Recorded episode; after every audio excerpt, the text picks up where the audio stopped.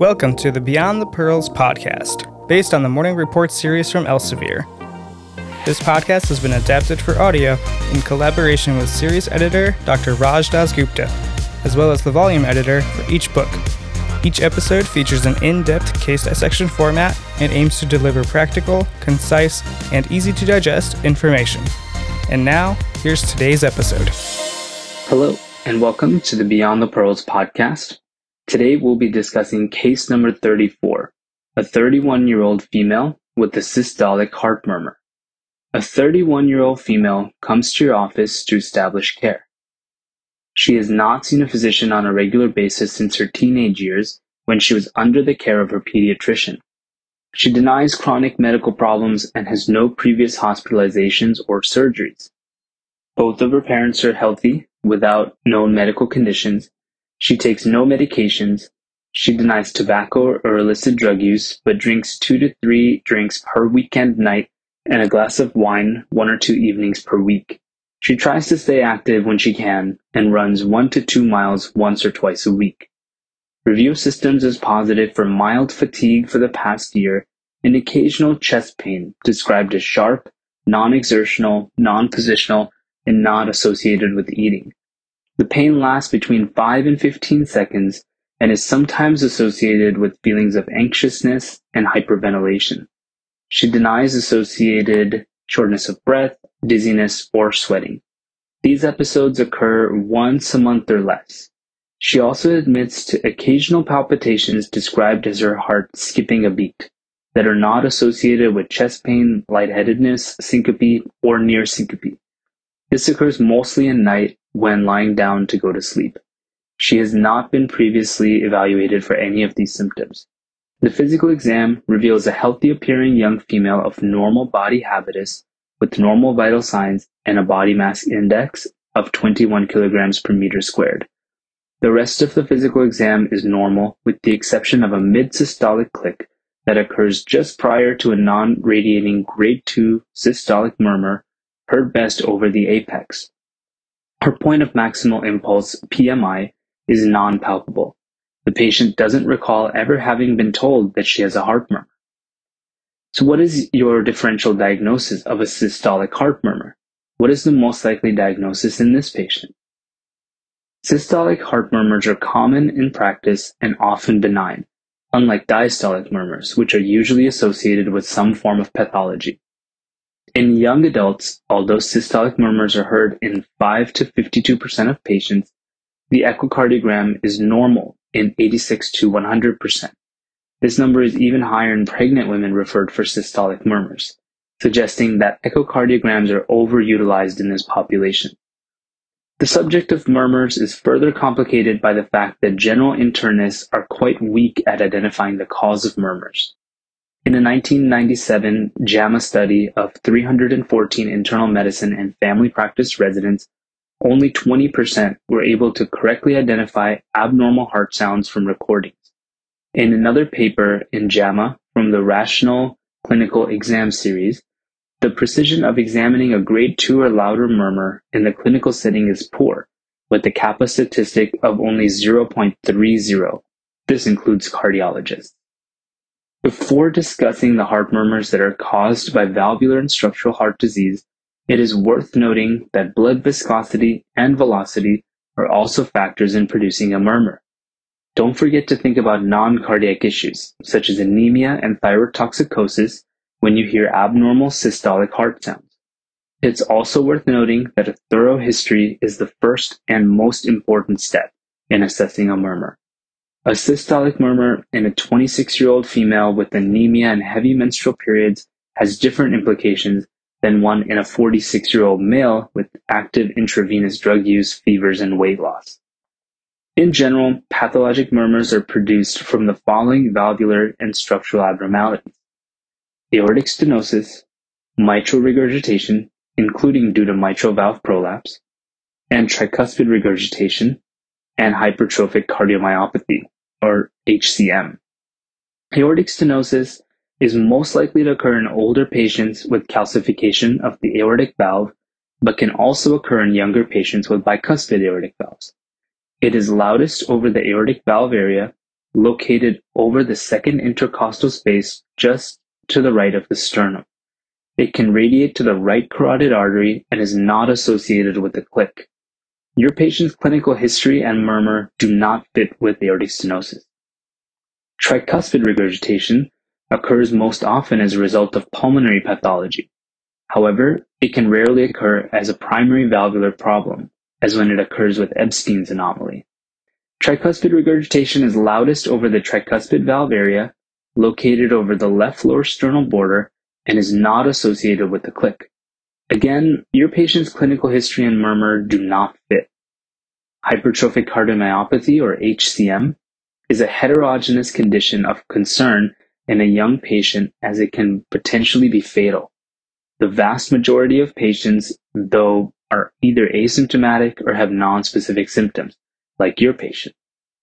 The condition is caused most commonly by an inherited mutation in the heart muscle. The systolic murmur of HCM, especially when there is subaortic hypertrophy, is a harsh crescendo-decrescendo murmur that is best heard over the apex located at the fifth or sixth intercostal space in the midclavicular line.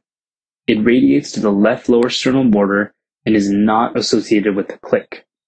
Often a strong apical impulse can be palpated as well, signifying a hypertrophied left ventricle. Mitral regurgitation is generally a holosystolic murmur. However, when it occurs as a result of mitral valve prolapse, is a late systolic murmur heard loudest over the apex, occurring after a mid-systolic click. The click is a distinct sound that happens as a result of the chordae tendineae suddenly tensing after the mitral valve prolapses into the left atrium. Your patient has a distinct mid-systolic click that none of the other valvular conditions have. In the same Rational Clinical Exam Series article from JAMA, this systolic click with or without a murmur is sufficient to make a diagnosis of mitral valve prolapse. As we shall see soon, the rest of your patient's clinical picture is consistent with mitral valve prolapse as well. Basic science pearl here at this point mainly for step one. The kappa statistic or kappa coefficient is a value that measures the agreement between observers and is useful in evaluating physical exam findings or diagnostic test interpretations.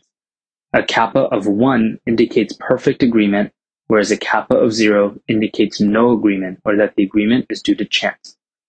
A clinical pearl here, mainly for step 2 and 3. Characteristics of benign murmurs that do not require further workup include low intensity, such as grade 1 or 2, absence of radiation, early systolic timing, normal jugular venous pressure and carotid impulses, absence of cardiac symptoms, and normal electrocardiogram and chest radiograph. So what is MVP? MVP or mitral valve prolapse is defined as a greater than 2 millimeter ballooning of one or both of the mitral valve leaflets into the left atrium during systole, with or without associated mitral regurgitation. Most patients with MVP have associated MR or mitral regurgitation. MVP is the most common cause of chronic primary MR, though the majority of these patients have only mild or trace MR of little clinical significance. In fact, MVP is asymptomatic in most patients and is found during routine exam or on an echocardiogram performed for another reason. The most common etiology for the condition is idiopathic and due to thickening of one of the layers of the mitral valve.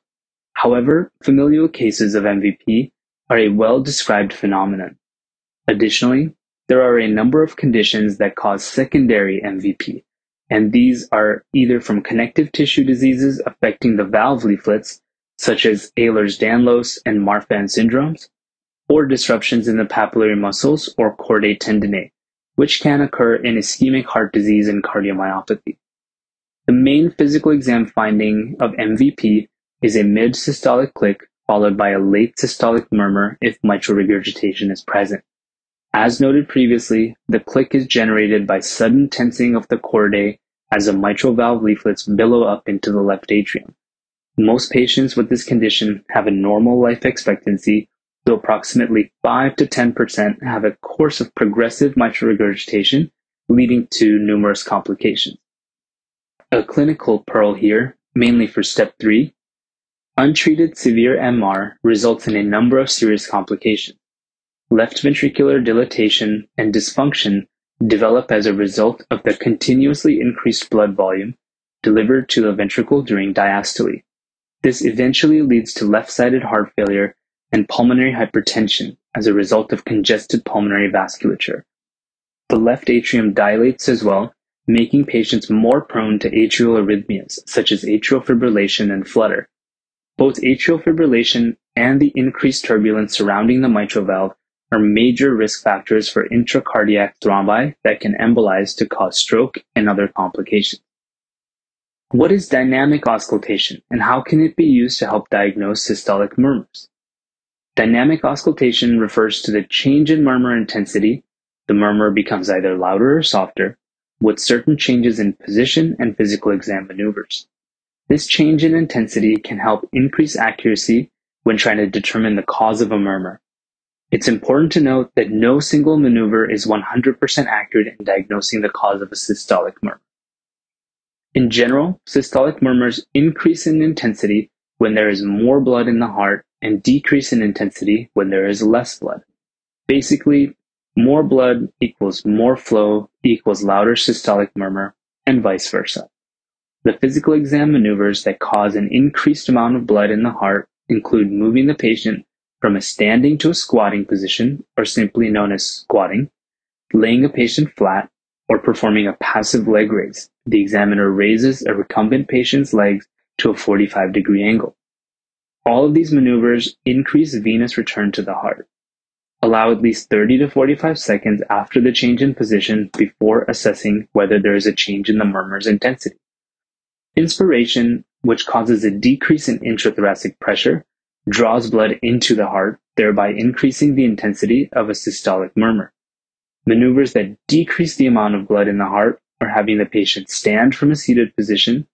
At least 600 milliliters of blood are left pooled in the veins and therefore not returned to the patient, and instructing the patient to perform a Valsalva, which increases thoracic pressure. Expiration also causes an increase in thoracic pressure, which not only decreases venous return, but forces blood out of the heart. Expiration will therefore decrease the intensity of a systolic murmur. So the case mentions that you decide to use dynamic auscultation to assess your patient. You perform a passive leg raise and are surprised to hear that her murmur actually decreases in intensity. Next, you have her stand after being seated for a few minutes, and you're surprised to hear that her murmur actually increases in intensity. So if systolic murmurs are supposed to increase with increased amount of blood in the heart and vice versa, why are you finding that the opposite is occurring in your patient? MVP with MR does not follow the general rules for dynamic auscultation of systolic murmurs. The physical exam maneuvers that increase and decrease the amount of blood in the heart will actually have the opposite effect compared to most systolic murmurs. Maneuvers that increase the amount of blood in the heart, such as squatting, laying flat, passive leg raise, decrease the murmur of mitral valve prolapse with MR. Why? Because more blood in the heart stretches the left ventricle, which causes more tension on the chordae. This condition of unusually tense chordae does not allow the mitral valve to prolapse as much into the left atrium during systole. Therefore, less blood flows backward across the mitral valve during systole. More blood in the heart equals less prolapse equals less MR, which equals a softer murmur and a later click. Maneuvers that decrease the amount of blood in the heart, such as standing or valsalva, will actually increase the murmur of mitral valve prolapse with MR. Why? Less blood in the heart leaves the left ventricle relatively collapsed, which results in slack chordae tendineae. Slack chordae allow the leaflets to billow up quicker and more forcefully, creating a large aperture for a regurgitant jet. Less blood in the heart equals more prolapse equals more MR equals a louder and longer murmur and an earlier click. Another maneuver that affects the murmur of MVP is hand grip. Asking your patient to make tight fists for approximately 30 seconds increases systemic vascular resistance and therefore afterload. Inflating blood pressure cuffs on a patient's arms will have the same effect. In a patient with MVP and MR, Increased afterload creates an elevation in pressure in the left ventricle during systole that is transmitted backward to the mitral valve apparatus, causing an earlier and more forceful prolapse. Again, more prolapse equals more MR equals a louder and longer murmur and an earlier click. You may think that using vasodilator therapy to reduce afterload in an MVP patient would be beneficial. However, it has the opposite effect, where it reduces the LV cavity size and leads to a more stretching of the chordae and thus worsened MVP. A clinical pearl here at this point mainly for step 2 and 3. Hypertrophic cardiomyopathy, or HCM, with subaortic stenosis is the only other murmur that does not follow the rules of dynamic auscultation of systolic murmurs. More blood in the heart will decrease the intensity of the murmur and vice versa. The only difference between MVP with MR and HCM is that hand grip will decrease the intensity of the murmur in HCM, whereas it increases the intensity of the murmur in MVP with MR. The case then goes on to say that you inform your patient that you've heard a heart murmur that sounds like the benign condition MVP. You want to take the rest of a review of systems seriously and decide to perform a basic workup for fatigue, including a complete blood count, CBC, to evaluate for anemia, a thyroid stimulating hormone, TSH test, to evaluate for thyroid disease, a human immunodeficiency virus, HIV test, a comprehensive metabolic panel, CMP, to evaluate for liver and metabolic abnormalities, and a fasting blood sugar to evaluate for diabetes. You also order an ECG, given her murmur and reported palpitations. The labs return in a week and are completely normal. You interpret the ECG as normal sinus rhythm with a pulse rate of 62 beats per minute, no ST or T wave changes, normal intervals, and no evidence of chamber enlargement. Given that you are confident that your patient's murmur is MVP, do you even have to order an echocardiogram? Although your patient does not have any very concerning symptoms and has a normal ECG with normal intervals, the American College of Cardiology, American Heart Association, ACC-AHA, still recommends obtaining an echocardiogram on all patients with suspected MVP, even if they are asymptomatic. The purpose of the echocardiogram is to confirm the diagnosis, establish a baseline, and evaluate for the presence of factors that would suggest a course of disease that isn't typical and benign. Specifically, the echocardiogram is performed to assess the thickness of the mitral valve leaflets, the degree of MR, and the left atrial and ventricular morphology and function. The case then elaborates that your patient's echocardiogram reveals 3 mm prolapse of both mitral leaflets during systole, trace MR, thickening of both leaflets, which also measure 3 mm, a left ventricular ejection fraction of 65% with normal left atrial and left ventricular morphology, and a pulmonary artery systolic pressure of 20 millimeters mercury. So here the diagnosis is established of mitral valve prolapse. What follow-up is recommended for her echocardiogram findings? Does she ever need another one? Your patient's echocardiogram findings predict a benign course of disease. She has mitral prolapse based on the ballooning of the mitral leaflets into the left atrium during systole. The echocardiogram criteria for MVP includes a 2 millimeter or greater billowing of the mitral valves into the atrium during systole. She has only trace MR and a normal left ventricular function and pulmonary artery systolic pressure. For patients with no, trace, or mild MR, no follow-up echocardiogram is required if she remains asymptomatic. The ACC-AHA recommends clinical follow-up every three to five years for patients like yours.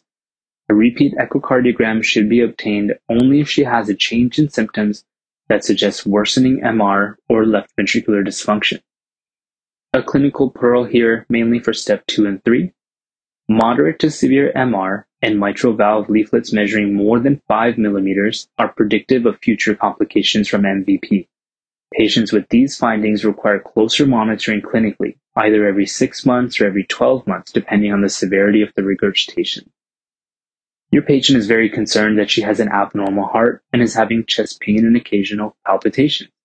What do you tell her about her diagnosis and what she can do to help her symptoms? When a patient with MVP presents with nonspecific symptoms such as atypical chest pain, palpitations, anxiety, numbness and tingling, or fatigue, this is known as MVP syndrome. It is a controversial diagnosis in that there is a questionable link between these symptoms and MVP. Nevertheless, patients are often concerned when they have the above symptoms, especially in the setting of having a heart murmur. The first step in recommending a treatment plan for these sometimes vague symptoms is working them up as you would for someone without MVP. Your patient who has a normal echocardiogram without evidence of structural heart disease other than the MVP is predicted to have a benign course with a normal life expectancy and a low yearly rate of complications approximately 2% per year, non-cumulative. Her chest pain is very atypical for ischemic chest pain, as is her personal and family history, and her ECG demonstrates no evidence of prior myocardial infarction. Her palpitations are very nonspecific and are not associated with any concerning signs. Her ECG has a normal rhythm and intervals. Patients with MVP without severe MR and no structural heart disease have a rate of arrhythmia similar to those without MVP. The most common cause of palpitations being premature atrial or ventricular beats, and should be worked up in the same way.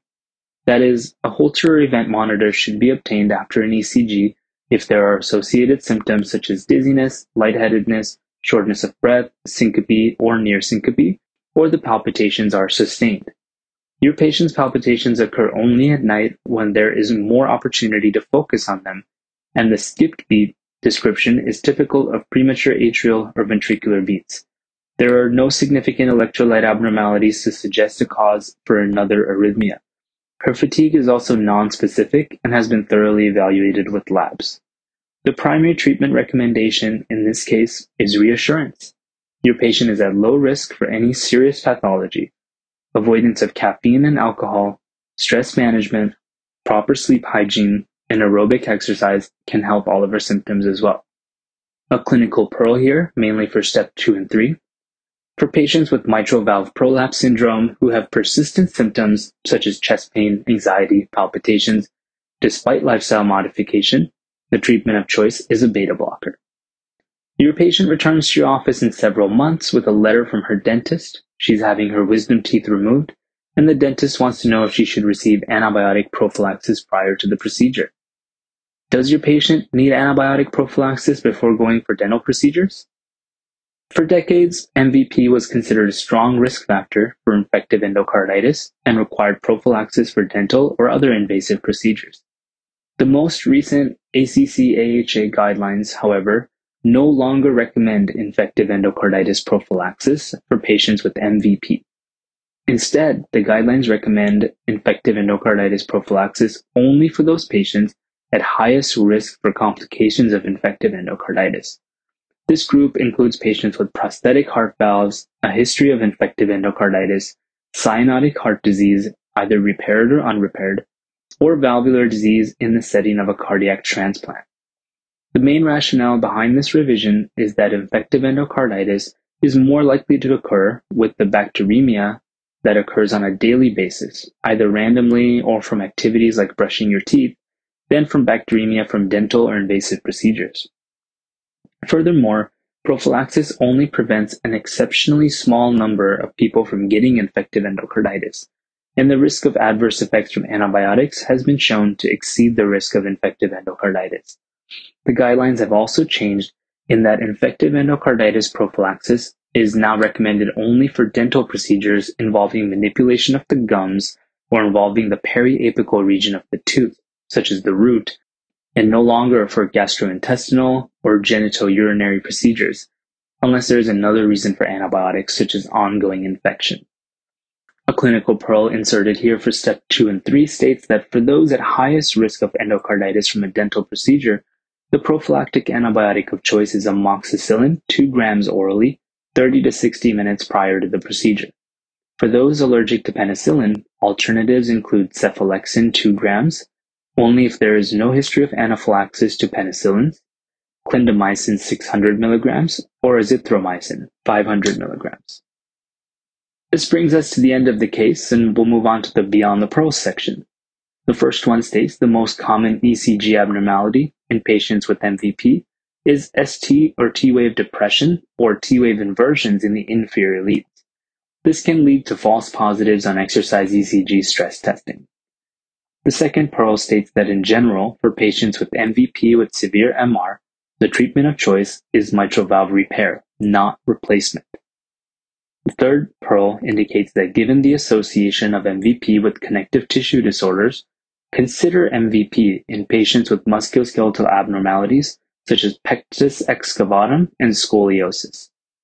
The fourth Pearl states that patients with depressed ejection fraction as a result of severe MR are treated with beta blockers, angiotensin converting enzyme or ACE inhibitors, and loop diuretics for pulmonary congestion. This is the same as the treatment of depressed ejection fraction without MR. The fifth Pearl states that for patients with MVP who develop sudden acute worsening of MR with resulting heart failure symptoms, suspect ruptured chordae tendineae. The next Pearl states that pregnant women with MVP and either no, trace, or mild MR do not require any special interventions during pregnancy. Those with severe MR should have repair prior to pregnancy. Those with severe MR and left ventricle ejection fraction less than 30% or with pulmonary hypertension should be counseled to avoid getting pregnant. And the last pearl states that the absence of a mitral area or holosystolic murmur significantly reduces the probability of having MR, except in the setting of acute myocardial infarction. That brings us to the end of the case. Uh, thank you all for your attention, and I hope you were able to learn something. My name is Ravi Rao, and this case was edited in part by Dr. Pravdeep Sethi. Thank you for listening to the Beyond the Pearls podcast from Inside the Boards. This podcast is executive produced by Christopher Breitigan and Dr. Patrick Beeman. This podcast is intended for educational purposes only and is not medical advice. Ars longa, Vita brevis.